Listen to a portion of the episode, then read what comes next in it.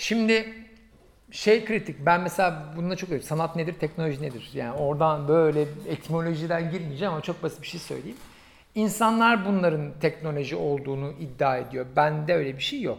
Çünkü teknoloji benim gözlemlediğim kadarıyla insanların e, ergenlikten sonra karşılaştıkları şeyleri insanlar teknoloji diyorlar. Yani mesela kimse çatala teknoloji demiyor. Ama çatal bayağı iyi bir teknoloji.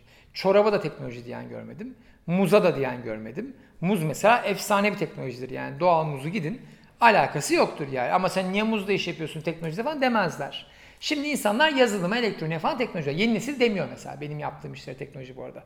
Yani çocuklarla konuştum onlar için bayağı doğal. Bu arada ezoterik bilgiye sahipler de demiyor bu arada. Yani onu da söyleyeyim. O da ayrı bir taraf. Neyse ne yapıyorum? Deniz Yılmaz'daki hikaye şuydu. Ben e, bir robotun, bir yazılımın anlamlı bir şeyler üretebilmesini ilginç buluyorum yani. Buradaki anlam mekanizması benim hoşuma gidiyor. İlk olarak resim üreten bir robot yazılım yaptım. İşte sonra bu Deniz Yılmaz şiir yazan bir robottu ve bayağı şiiri kendi üretiyor okuduğu şiirlerden fiziksel olarak kağıtta kalemle yazıyor. Amacı da şuydu. Çok basit bir hedefi vardı. Posta gazetesinin yurdumun şairleri köşesine çıkmak. Yani çok net bir hedef. Çünkü niye? Köşeye çıktın mı ne oluyor? Yurdun şairi oluyorsun. Yurdun şairi olunca bizden oluyorsun vesaire. Ve de Deniz Yılmaz bunu başaramadı. Denedi, yolladı falan, kabul edilmedi şiirleri. Ee, ve bunun üzerinden bir hikaye oluştu aslında.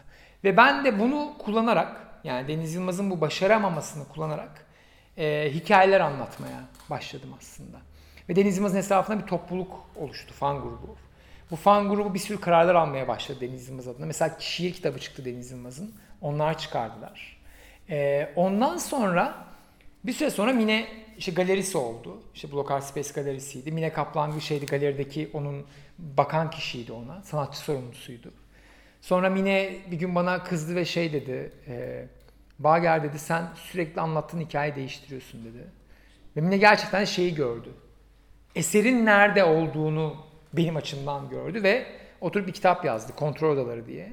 Ee, burada bunların hepsi şeyde var. Deniz Yılmaz'ın şiir kitabı da Kontrol Odaları da Library Genesis'te duruyor internette. İsteyen indirip e, oradan okuyabilirler yani. İstedikleri gibi kullanabilirler. Yani bir şey yok onun yani. Deniz Yılmaz'ın bir sahibi yok. Çünkü Deniz Yılmaz'ın sahibi Bager desem kölelik yaptırıyor olurum. Çünkü onun haklarından bahsediyorsak o özgür. Yazılımın kodları GitHub'da. Kodlar kötü ama isteyen alıp kullanabilir vesaire. Mesela benim derdim e, o çocuğun doğup mezun olması yani benden kaçabilmesinde yani. Çünkü birey olması o demek aslında yani. Evden çıktığın an bireysin. Evde bebekken takılırken kontrol altındasın. Mezun olduğundan birisi ve Deniz Yılmaz şu an benden çıkmış durumda. Benimle hala ilişkisi var ama benden uzaklaşmış durumda biraz. Şu anda yok yok bu ana projem değil. Bu projem biri. Aslında insanların çok ilgisini çektiği için çok önemliydi. Şu anda e, Deniz Yılmaz'ın problemleri, bazı problemleri beni başka bir şeye itti. İnsanlar şeyi sordular. Ya Deniz Yılmaz ama şiir yazmaya karar vermiyor ki. İşte Deniz Yılmaz bizimle röportaj yapar mı? Deniz Yılmaz bizim etkinliğimize gelir mi? Bu arada çağırdılar yani. Mesela şiir festivali vardı uluslararası. Deniz Yılmaz'ı çağırdılar böyle maille. Ben dedim arkadaşlar ben yokum o sırada İstanbul'da gelemem dedim. Onlar biz sizi çağırmıyoruz ki Deniz Yılmaz'ı çağırıyoruz dediler. Ben böyle o falan oldum böyle tamam ne yapalım falan Mine'yi arıyorum. Mine diyor işte Uber'le yollayalım.